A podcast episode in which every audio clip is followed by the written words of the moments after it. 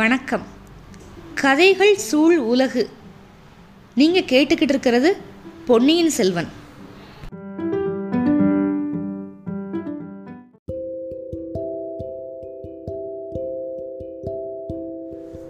பொன்னியின் செல்வன் பாகம் ஒன்று அத்தியாயம் ஐம்பது. பராந்தகர் ஆதுர சாலை. இப்போது வந்தியத்தேவன் குந்தவை கிட்ட ஓலை கொடுத்துட்டான். குந்தவை வந்து மறு ஓலையை கொடுத்துட்டாங்க. பொன்னியின் செல்வருக்கு கடல் கடந்து போக சொல்லி பணிச்சிட்டாங்க வந்தியத்தேவனை. அடுத்து அடுத்த நாள் மறுநாள் காலையில் சூரிய பகவான் உதயமாயிட்டாரு. சூரியனோட கிரணங்கள் வந்து பழையாறை அரண்மனைகளில் இருக்கிற போர்க்கலசங்கள் மேலே விழுந்து தகதகா மயமாக பண்ணிக்கிட்டு இருக்கு குந்தவை பிராட்டியோட மாளிகை முன்றில்ல அம்பாரி வச்சு அலங்கரித்த ஒரு பெரிய யானை வந்து நிற்கிது குந்தவையும் வானதியும் மாளிகைக்கு உள்ளிருந்து வெளியே வர்றாங்க. மேடை படிகள் மேலே ஏறி அப்படியே யானை மேலே ஏறிக்கிட்டாங்க. படை வீடுகளுக்கு நடுவில் இருந்த பராந்தக சோழர் ஆதுர சாலையை நோக்கி பூமி வந்து அதிரும்படியாக அந்த யானை நடந்து போகுது. ஆதுர சாலைனா மருத்துவமனை. யானை பாகன் வந்து அதுக்கு பக்கத்தில் நடந்து அதோட நடை வேகத்தை அப்படியே குறைச்சி கூட்டிகிட்டு போகிறான் யானையோட மணி ஓசையை கேட்டதுமே நகரத்தில் இருக்கிற மக்கள் அவங்கவுங்க வீட்டுக்குள்ளேருந்து வேகமாக வெளியே வந்து பார்க்குறாங்க குந்தவையையும் வானதையும் பார்த்ததுமே அவங்களோட முகம் மலர்ந்து அப்படியே கைகூப்பி நின்று வணக்கம் சொல்கிறாங்க மற்ற எல்லா வீதிகளையும் கடந்து இந்த யானை வந்து படை வீடுகள் இருந்த இடத்துக்கு போகுது. படை வீடுகள் பற்றி நம்ம ஏற்கனவே விளக்கமாக பார்த்துருக்கோம்ல. இப்போ அந்த வீதிகளை பற்றி இன்னும் விளக்கமாக எழுதியிருக்காரு கல்கி. அந்த வீதிகளோட தோற்றமே ஒரு தனி மாதிரியாக தான் இருந்தது. அங்கே வந்து சேவர் கோழிகள்லாம் கொழுத்து போயிருந்தது. அதெல்லாம் ஒன்று ஒன்று சண்டைக்காக தேடிக்கிட்டு போச்சு. ஆடெல்லாம் ஆட்டுக்கடா எல்லாமே வளைஞ்சு சுருண்ட கொம்பு வச்சுருந்த ஆட்டுக்கடா. போருக்கு வர்றவங்க யாராவது இருக்கீங்களா? அப்படிங்கிற பாவனையோடு அங்கேயும் இங்கேயும் பார்த்துக்கிட்டு நின்றுச்சு ரோஷம் அதிகமாக இருக்கிற வேட்டை நாய். இதை வந்து தோல் வாறு அப்புறம் மணிக்கயிறு இதனால வாசல் தூணில் கட்டி வச்சுருந்தாங்க. சின்ன சின்ன பிள்ளைங்க கையில் மூங்கில் களி பிடிச்சி ஒருத்தருக்கு ஒருத்தர் சிலம்பம் விளையாடிக்கிட்டு இருந்தாங்க. சிலம்ப களி வந்து மோதிக்கிட்டப்ப சடசடா பட்டப்பட்டா அப்படிங்கிற சத்தம்லாம் கெட்டுச்சு. வீடுகள் எப்படி இருந்ததுன்னா வீடுகளோட திண்ணை சுவரில் காவி கட்டியில் நிறைய சித்திர காட்சிகள்லாம் வரைஞ்சி வச்சுருந்தாங்க. பெரும்பாலும் முருகப்பெருமானோட லீலைகள் சோழ மன்னர்களோட வாழ்க்கை வரலாறு இதெல்லாம் வரைஞ்சிருந்தாங்க. அதில் யுத்த காட்சிகள் தான் அதிகமாக இருந்துச்சு. முருகப்பெருமான் வந்து சூர பத்மாசுரனோட தலைகளை முளைக்க முளைக்க வெட்டி தள்ளின காட்சி துர்கா பரமேஸ்வரி மகிஷாசுரனை வதம் செய்த காட்சி இதையெல்லாம் பயங்கரமாக வரைஞ்சி வச்சுருந்தாங்க. தெள்ளாறு தஞ்சை குடமூக்கு அரிசிலாறு திருப்புரம்பியம் வெள்ளூர் தக்கோலம் சேவூர் இந்த மாதிரி நிறைய இடங்களில் வந்து போர் நடந்திருக்கு சோழ சோழ மன்னர்களோட போர். அந்தந்த இடங்களில் நடந்த பராக்கிரம செயல்கள் எல்லாத்தையுமே வரைஞ்சிருந்தாங்க. இந்த படை வீட்டு வீதிகளில் இளவரசிகள் ஏறி இருந்த யானை வருது. உடனே ஒரே அல்லோல கல்லோலம் ஆயிடுச்சு சேவல்கள் எல்லாம் இறகுகளை சட்ட சட்ட சட்டன்னு அடிச்சுக்கிட்டு பறந்து கூரை மேலே உக்காந்துக்கிட்டு கூவுச்சு. இந்த பிள்ளைங்கெல்லாம் ஒருத்தருக்கு ஒருத்தர் கூச்சலிட்டு கூட்டிக்கிட்டு ஓடுனாங்க. அவங்கவுங்க வீட்டோட கதவை தட்டி உள்ளே இருக்கிறவங்களுக்கெல்லாம் செய்தி சொல்கிறாங்க இளவரசிகள் வராங்க வராங்க வராங்கன்னு. படை வீட்டு வழியாக அந்த யானை இப்போ போகுது. பெண்கள் குழந்தைகள் முதியவர்கள் எல்லாரும் நின்று இளைய பிராட்டி குந்தவை தேவி வாழ்க சுந்தர சோழரின் செல்வ திருமகள் வாழ்க அப்படின்னு வாழ்த்துறாங்க. சிலர் யானையை தொடர்ந்து வர்றாங்க. வர வர யானையை தொடர்ந்து வர்ற கூட்டம் அதிகமாகிக்கிட்டே போகுது. பல பல வாழ்த்தொழிகள் எல்லாருமே சந்தோஷமாயிட்டாங்க. அந்த படை வீடுகளில் போருக்கு போன அதாவது இலங்கைக்கு போருக்கு போன வீரர்களோட பெண்டு பிள்ளைகள் பெற்றோர்கள் தான் இருந்தாங்க அப்படின்னு நம்ம ஏற்கனவே பார்த்துருக்கோம். அவங்களோட நலத்துக்காக குந்தவை வந்து அங்கே ஒரு மருத்துவ சாலை ஒரு ஆதுர சாலை மருத்துவமனையை கட்டியிருந்தான் தன்னோட சொந்த நில மானியங்களோட வருமானத்தை வச்சு கட்டியிருந்தான் சோழகுலத்தவர்கிட்ட வந்து ஒரு வழக்கம். அவங்களோட முன்னோர்களை வந்து ரொம்ப போற்றிக்கிட்டே இருப்பாங்க. அப்படி ஒரு வழக்கம் இருக்குது அதனால் குந்தவையோட மூதாதைகளில் அவளோட பாட்டனாரோட தந்தை முதல் பராந்தக சக்கரவர்த்தி. அவரோட பேரை தான் இந்த மருத்துவமனைக்கு வந்து வச்சுருந்தா. பராந்தகர் ஆதுர சாலை. அடிக்கடி இந்த வைத்தியசாலைக்கு வருவா குந்தவை. அப்போது வர்ற வியாஜத்தை வச்சுக்கிட்டு அதாவது இதை ஒரு காரணமாக வச்சுக்கிட்டு போர் வீரர்களோட குடும்பத்தில் இருக்கவங்களோட எல்லாம் பேசிட்டு அவங்க நல்லா இருக்காங்களான்னு விசாரிச்சுக்கிட்டு அவங்க க்ஷேம லாபங்கள் எல்லாத்தையும் கேட்டு தெரிஞ்சுக்கிட்டு போகிறது வந்து வழக்கம். ஆதுர சாலைக்கு பக்கத்தில் வந்ததுமே யானை நிற்கிது முன்னங்காலை முதல்ல மடிச்சுட்டு அதுக்கப்புறம் பின்னங்காலையும் மடித்து தரையில் படுத்துக்கிருச்சு. ரெண்டு பெண் அரசிகளும் யானை மேலேருந்து பூமியில் இறங்கிட்டாங்க. யானை அப்புறமா நகர்ந்து கொஞ்சம் தூரமாக போயிடுச்சு. இப்போ வந்து இந்த ஜனக்கூட்டம் முக்கியமாக பெண்கள் குழந்தைகள் இவங்க எல்லாரும் இந்த தேவிகளை வந்து நெருங்கி சுற்றிக்கிட்டாங்க ஆதுர சலை உங்களுக்கெல்லாம் உபயோகமாக இருக்கா? வைத்தியர்கள் தினமும் வீட்டுக்கு வந்து தேவையானவங்களுக்கு மருந்தெல்லாம் கொடுக்குறாங்களா? அப்படின்னு கேட்டா இளவரசி. ஆம் தாயே ஆம் அப்படின்னு நிறையா பேர் சொல்கிறாங்க மூணு மாதமாக இருமலில் கஷ்டப்பட்டுக்கிட்டு இருந்தேன். ஒரே ஒரு வாரம் வைத்தியர்கிட்ட மருந்து வாங்கி சாப்பிட்டேன். குணமாயிருச்சு அப்படின்னா ஒரு பெண்மணி. அம்மா என் மகன் மரத்தில் ஏறி கீழே விழுந்து காலை உடச்சிக்கிட்டான். வைத்தியர் கட்டு போட்டு விட்டு பதினஞ்சு நாள் மருந்து கொடுத்தாரு. சுகமாயிருச்சு. இப்போ துள்ளி விளையாடுறான் மறுபடியும் மரத்து மேலே ஏறவும் ஆரம்பிச்சிட்டான் அப்படின்னு சொன்னால் இன்னொரு ஸ்திரீ. என்னோட அம்மாவுக்கு கொஞ்ச காலமாக கண்ணு மங்கலாயிட்டே வந்தது. ஒரு மாதம் இந்த ஆதுர சாலைக்கு வந்து மருந்து போட்டுக்கிட்டே வந்தா.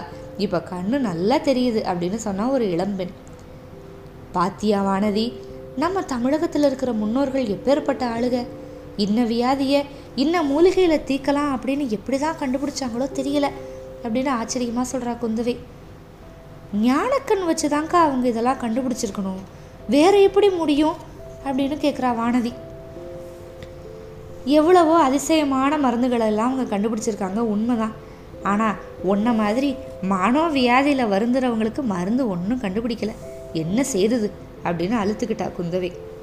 அக்கா எனக்கு ஒன்றும் மனோவியாதியெல்லாம் இல்லை. தயவு செஞ்சு இப்படி அடிக்கடி சொல்லாமல் இருங்க. தோழிகள் எல்லாரும் எப்போ பார்த்தாலும் என்னை பரிகாசம் பண்ணி பிராணனை வாங்குறாங்க அப்படின்னு சொல்கிறான் நல்ல வேணும்டி உனக்கு. உலகத்தில் எந்த கவலையுமே இல்லாமல் வாழ்ந்து வந்தான் என் தம்பி. அவனோட மனசு பேதலிக்கிற மாதிரி நீ பண்ணிட்டேல. ஒவ்வொரு தடவை இலங்கையிலேருந்து ஆள் வர்றப்ப எல்லாம் உனக்கு உடம்பு எப்படி இருக்குன்னு கேட்டு அனுப்புகிறான் அப்படின்னு சொன்னா இளைய பிராட்டி. அதுக்குள்ளே வைத்தியருக்கு வழிவிடுங்கள் வைத்தியருக்கு வழிவிடுங்கள்னு ஒரு கோஷம் கேட்குது அங்கே சுற்றி இருந்தவங்களை வந்து காவலர்கள் விளக்குனாங்க. ஆதுர சாலையில் இருக்கிற வைத்தியர் தலைமை வைத்தியர் ரொம்ப வயசானவர். அவர் வந்து இளவரசிகளை வரவேற்கிறாரு. வைத்தியரே கோடிக்கரை பக்கத்து காட்டில் சில உயர்ந்த மூலிகைகள் இருக்குது அப்படின்னு சொன்னீங்கல்ல அங்கே போகிறதுக்காக ஒரு வாலிப வீரனை நான் அனுப்புனனே அவர் வந்தாரா அப்படின்னு குந்தவை கேட்குறா ஆ அந்த சூட்டிக்கையான இளம் பல் பிள்ளை வந்து வந்தான் தாயே ஈசான சிவப்பட்டர் கூட்டிகிட்டு வந்தார். அவனோட என் மகன் ஒருத்தனை அனுப்பி வைக்கிறேன்.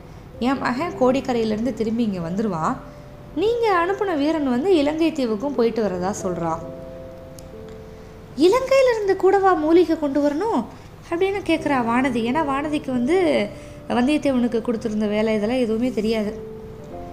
ஆமாம் தாயே. லக்ஷ்மணரோட உயிரை காப்பாற்றுறதுக்காக அனுமார் சஞ்சீவி பர்வதத்தை எடுத்துகிட்டு வந்தப்போ கோடிக்கரை வழியாக தான் கடலை தாண்டினாராம். அப்போது சஞ்சீவி மலையிலிருந்து கொஞ்சம் மூலிகையெல்லாம் கோடிக்கரை காட்டில் விழுந்ததுனால தான் இன்றைக்கும் கோடிக்கரையில் நல்ல நல்ல மூலிகையெல்லாம் கிடைக்குது. இலங்கையில் சஞ்சீவி மலையே இருக்கிறதுனால இன்னும் கொஞ்சம் அபூர்வமான மூலிகைகள்லாம் கிடைக்கும்ல? நான் எதிர்பார்க்குற மூலிகைகள்லாம் கிடச்சிருச்சுன்னா சக்கரவர்த்தியோட நோயை நானே கட்டாயம் குணப்படுத்திடுவேன் அப்படின்னு சொல்கிறாரு கடவுள் கிருபையினால் அப்படியே ஆகட்டும். இப்போ இந்த வாலிபர்கள் எங்கே? அப்படின்னு கேட்குறா உள்ளே இருக்காங்க அம்மா. பிரயாணத்துக்கு ஆயத்தமாக உங்ககிட்ட விடைபெற்றுக்கிட்ட புறப்படுறதுக்கு காத்து இருக்காங்க அப்படின்னு சொல்லிட்டு சொல்கிறாரு தலைமை மருத்துவர் வந்து அழைத்து செல்ல இந்த இளவரசிகள் ரெண்டு பேரும் ஆதுர சாலைக்கு உள்ளே போகிறாங்க அங்கே தாழ்வாரங்களில் மருந்து வாங்கிக்கிட்டு வ- வாங்கிட்டு வரவங்க மருந்துக்காக காத்துக்கிட்டு இருக்கிறவங்க எல்லாத்தையும் பார்த்துக்கிட்டே நடந்து போகிறாங்க எல்லாரும் குந்தவை பிராட்டியை பார்த்ததும் அகம் முகம் எல்லாமே மலர்ந்து நன்றியெல்லாம் தெரிவிக்கிறாங்க வாழ்த்துறாங்க. தலைமை மருத்துவரோட அறையில் ரெண்டு பேர் இருந்தாங்க. அதில் நம்ம வந்தியத்தேவன் வந்து புதிய முறையில் வந்து ஆடையெல்லாம் போட்டிருந்தான். அதை பார்த்ததும் இளைய பிராட்டி வந்து சிரிச்சா. வானதிக்கும் அந்த வீரனை அடையாளம் தெரிஞ்சிருச்சு. குந்தவையோட காதோட அக்கா குழந்தை ஜோதிடர் வீட்டில் பார்த்தவர் மாதிரி இருக்கே அப்படின்னா அந்த மாதிரி தான் எனக்கும் தோணுது. ஜோசியரை பார்த்ததுக்கப்புறம் வைத்தியர்கிட்ட வந்திருக்காரு. உன்ன மாதிரியே இவருக்கும் ஏதாவது சித்த கோளாறு போல அப்படின்னு சொல்லிட்டு வந்தியத்தேவனை பார்த்துட்டு ஏன் ஐயா சக்கரவர்த்தியோட உடல் நலத்துக்காக மூலிகை கொண்டு வர்றதுக்காக இலங்கைக்கு போக ஒப்புக்கிட்டது நீங்க தானா அப்படின்னு கேட்டான். வந்தியத்தேவனோட கண்களும் கண்ணிமைகளும் வேற ஏதோ ரகசிய பாஷையில் பேசிச்சு. அவனோட வாய் வந்து ஆம் இளவரசி நான் தான் இலங்கைக்கு போகிறேன் ஒருவேளை இளவரசர் அங்கே பார்த்தாலும் பார்ப்பேன். அவருக்கு ஏதாவது செய்தி சொல்லணுமா? அப்படின்னு கேட்டான். பார்த்தா அவசியம் அந்த செய்தியை சொல்லுங்க. கொடும்பாளூர் இளவரசி வானதிக்கு உடம்பு நல்லாவே இல்லை. அடிக்கடி மயக்கம் போட்டு விழுந்துடுறா. இளவரசியை சுய பிரக்ஞையோட பார்க்கணும் அப்படின்னு சொன்னால் உடனே புறப்பட்டு வாங்க அப்படின்னு சொல்லுவீங்க அப்படின்னு சொல்கிறா இளைய பிராட்டி. அப்படியே அம்மணி அப்படின்னு சொல்லிட்டு இப்போ தான் வந்தியத்தேவன் வந்து வானதியை பார்க்குறான். குந்தவையோட வார்த்தையை கேட்டதுமே வானதிக்கு ஒரே வெட்கம். அதில் வந்து வானதியோட முகம் வந்து இன்னும் பன்மடங்கு அழகாக இருந்துச்சு. அந்த நாணத்தை கூச்சத்தை எல்லாத்தையும் சமாளிச்சுக்கிட்டு தட்டு தடுமாறி ஐயா அப்படியெல்லாம் சொல்லிடாதீங்க. உங்களை நான் ரொம்ப கேட்டுக்கிறேன். கொடும்பாளூர் வானதி இளைய பராட்டியோட போஷணையில் தினமும் நாலு வேலை சாப்பிட்டு உடுத்து சுகமாக இருக்கிற மாதிரி சொல்லிடுங்க அப்படிங்கிறான். அப்படியே அம்மணி அப்படிங்கிறான் வந்தியத்தேவன். அழகாக இருக்குது நான் சொன்னதையும் அப்படியே போய் சொல்கிறேங்கிறீங்க இவ சொன்னதையும் அப்படியே சொல்கிறேங்கிறீங்க ரெண்டில் ஏதாவது ஒன்று தானே உண்மையாக இருக்க முடியும்? அதனால என்ன அம்மணி? வானதி சொ வாதி சொல்லியதையும் பிரதிவாதி சொல்லியதையும் அப்படியே நான் போய் சொல்லிடுறேன். எது உண்மை எது இல்லைங்கிறத இளவரசர் வந்து நீதிபதி மாதிரி திருமணம் பண்ணிக்கிறட்டும் அப்படின்னு சொல்லிட்டான் வந்தியத்தேவன். ஆனால் ஒருத்தர் சொன்னதை இன்னொருத்தர் சொன்னதாக மாற்றி மட்டும் சொல்லிடாதீங்க உங்களுக்கு புண்ணியமாக போச்சு அப்படின்னு சொல்லிட்டான் வானதி. குந்தவை வந்து இந்த பேச்சாத்தோட நிறுத்த விரும்பி வைத்தியரே அரண்மனை திருமந்திர அதிகாரிட்டருந்து உங்களுக்கு கொடுத்து அனுப்ப ஓலை கிடைச்சதா? அப்படின்னு கேட்டா கிடைச்சது தாயே. சக்கரவர்த்திக்கு வைத்தியம் செய்வதற்காக இவங்க வந்து மூலிகை கொண்டு வர போகிறாங்க அதனால் வழியில் இருக்க அரசாங்க அதிகாரிகள் யாரும் இவங்க என்னென்ன கேட்குறாங்களோ அந்த உதவியெல்லாம் செய்யணும். அப்படின்னு பொதுவாக ஒரு ஓலை இருக்குது கோடிக்கரை கலங்கரை விளக்க காவலருக்கு தனியாக ஒரு ஓலை இருக்குது இதை வந்து நான் கொடுத்துட்டேன் அப்படிங்கிறாரு வைத்தியர். சரி அப்படின்னா என்ன தாமதம்? உடனே கிளம்ப வேண்டியது தானே அப்படிங்கிற குந்தவை. ஆ புறப்பட வேண்டியது தான் அப்படின்னா வந்தியத்தேவன். ஆனால் புறப்படுற காரியம் வந்து அவ்வளவு சுலபமாக ஒன்றும் இல்லை. மருத்துவ சாலையிலேருந்து அவங்க வெளியே வந்தாங்க. அரசகுமாரிகளை ஏற்றிட்டு போக அம்பாரி யானை காத்திருந்துச்சு. வந்தியத்தேவனையும் அவன் கூட அந்த வைத்தியர் மகனையும் ஏற்றிக்கிட்டு காற்று மாதிரி பறந்து போகிறதுக்கு அரண்மனை குதிரைகள் ரெண்டு அப்படியே துடிதுடிச்சுக்கிட்டு நின்றுச்சு ஆனால் வந்தியத்தேவனுக்கு திடீர் திடீர்னு சந்தேகம் வந்துக்கிட்டே இருந்துச்சு. குந்தவைக்கும் புதுசு புதுசாக எச்சரிக்கை பண்ணுறதுக்கு விஷயம் தோணிக்கிட்டே இருந்துச்சு. போகிற வழியிலலாம் என்னென்ன அபாயங்கள் வரும் அப்படிங்கிறத பற்றி குந்தவை முக்கியமாக எச்சரிக்கை பண்ணிக்கிட்டே இருந்தா. அரசகுமாரிகள் வந்து அம்பாரி யானை மேலே ஏறிக்கிட்டாங்க. அதுக்கப்புறமா வந்தியத்தேவனும் அவனோட கூட வைத்தியர் மகனும் துணைவனும் குதிரை மேலே ஏறிக்கிட்டாங்க. யானை புறப்படுற வழியை காணாம். நெடுந்தூரம் பிரயாணம் பண்ண போகிறவங்க தான் மொதல் புறப்படணும் அப்படின்னு குந்தவை சொன்னான். வந்தியத்தேவன் மனசே இல்லாமல் தயக்கத்தோட குதிரையை திருப்பினான் இன்னொரு தடவை ஆவல் ததும்புன கண்ணோட இளவரசியை திரும்பி பார்த்தான். அதுக்கப்புறம் குதிரை பேரில் கோபம் இருக்கிற மாதிரி சுளீர்னு ஒரு அடி கொடுத்தான். ரோஷம் இருக்கிற அந்த குதிரை நாலு கால் பாய்ச்சலில் பிச்சுக்கிட்டு போச்சு. அவனை பின்தொடர்ந்து போகிறதுக்கு அந்த வைத்தியரோட மகன் வந்து திணறினான். யானை இப்போ திரும்பி அரண்மனைக்கு போகுது? குந்தவை வந்து ஒரே சிந்தனையில் மூழ்கிட்டான் இந்த மனசு எவ்வளவு விசித்திரமான இயல்பு? மன்னாதி மன்னர் வீராதி வீரர் எல்லாத்தையும் நிராகரித்த இந்த மனசு வழிபோக்கனா வந்த இந்த வீர வாலிபன் கிட்ட இவ்வளவு சிரத்தை கொள்ளுது. இவன் ஏற்றுக்கிட்ட காரியத்தை வெற்றியோட முடிச்சுட்டு பத்திரமா திரும்பணும் அப்படின்னு இவ்வளோ கவலைப்படுது இந்த மனசு அப்படின்னு நினச்சிக்கிறான் அக்கா என்ன யோசிக்கிறீங்க? அப்படின்னு வானதியோட குரல். ஒன்றும் இல்லை வானதி. அந்த வாலிபனோட அகம்பாவ சுபாவத்தை பற்றி யோசிச்சுக்கிட்டு இருந்தேன். அவன்கிட்ட என் தம்பிக்கு ஏண்டா செய்தி சொல்லி அனுப்பணும்னு தோணுது. அப்படிங்கிறா. ஆமாம் அக்கா அவன் ரொம்ப பொல்லாதவன் தான் பெரிய கொள்ளக்காரன். சாதாரண கொள்ளக்காரவங்கெல்லாம் பொன் வெள்ளி இந்த மாதிரி பயனே இல்லாத பொருளை தான் கொள்ளையடிப்பாங்க. இந்த வாலிபன் சோழவள நாட்டோட குலதெய்வத்தையே கொள்ளையடிச்சுக்கிட்டு போயிடுவான்னு எனக்கு பயமாக இருக்குது நீங்கள் இடம் கொடுக்க மாட்டீங்கல்ல? அப்படின்னு சொல்கிறா வானதி கண்டுபிடிச்சிட்டா. அடி கள்ளி உன்ன மாதிரி என்னையும் நினச்சிட்டையா? அப்படியெல்லாம் ஒரு நாள் நடக்காது அப்படிங்கிற குந்தவை. யானை திரும்பி கொஞ்சம் தூரம் போனதும் வீதியில் ஒரு இடத்துல பெண்கள் எல்லாரும் கூட்டமாக நிற்கிறாங்க எல்லாரும் நின்று அரசலங்குமரிகளை பார்க்குறாங்க யானையை நிறுத்த சொல்லிட்டு ஏன் கூட்டம் கூடி நிற்கிறீங்க ஏதாவது சொல்லணுமா? அப்படின்னு கேட்குறா இளைய பிராட்டி. அதில் ஒரு பெண் முன்னாடி வந்து தாயே இலங்கையில் இருக்கிற எங்களோட புருஷர்களை பற்றி ஒரு செய்தியும் இல்லை. அவங்களுக்கு இங்கேருந்து அரிசி அனுப்பக்கூடாதுன்னு தஞ்சாவூர்காரர்கள் எல்லாமே தடுத்துட்டாங்களாம் வயிற்றுக்கு சாப்பாடு இல்லாமல் எப்படிமா அவங்க சண்டை போட முடியும்? அப்படின்னு ஒருத்தி கவலையோடு கேட்டான் அதுக்காக நீங்கள் கவலைப்பட வேண்டாம். மாமல்லபுரம் துறைமுகத்திலிருந்து அவங்களுக்கு வேண்டிய தானியம் போய்கிட்டே தான் இருக்குது தஞ்சாவூர்காரர்கள் என்ன செஞ்சாலும் உங்கள் இளவரசர் சும்மா விட்டுருவாரா? சோழ நாட்டு மகா வீரர்கள் பட்டினி கிடக்கும்படி பார்த்துக்கிட்டு விட்டுருவாரா? அப்படின்னா இளைய பிராட்டி. இதே இது வேற ஒரு சந்தர்ப்பமாக இருந்துருந்துச்சுன்னா குந்தவை வந்து அங்கே இறங்கி அந்த பெண்களுக்கு இன்னும் கொஞ்சம் சமாதானம் சொல்லிட்டு தான் வந்திருப்பா. ஆனால் இப்போ அவளோட மனசில் வேறு விதமான ஒரு சஞ்சலம் தனிமையாக இருக்கணும் அப்படின்னு ஆசைப்பட்டா யானை வந்து அரண்மனையை நோக்கி போச்சு. இப்போது வந்தியத்தேவனோட காரியம் நிறைவேறி அடுத்த காரியத்துக்கும் அவன் கிளம்பிட்டான். குந்தவைக்கு என்ன மனசஞ்சலம்? அடுத்து இந்த கதையோட ஆரம்பத்திலிருந்து ஒருத்தரோட பேரை நம்ம அடிக்கடி சொல்லிக்கிட்டே இருக்கோம். அவரை பற்றி ரொம்ப விரிவாக பார்க்கவே இல்லை. இனிமேல் அவரையும் பற்றி பார்க்கலாம். காத்திருங்கள். அத்தியாயம் ஐம்பத்து ஒன்றுக்கு. நன்றி.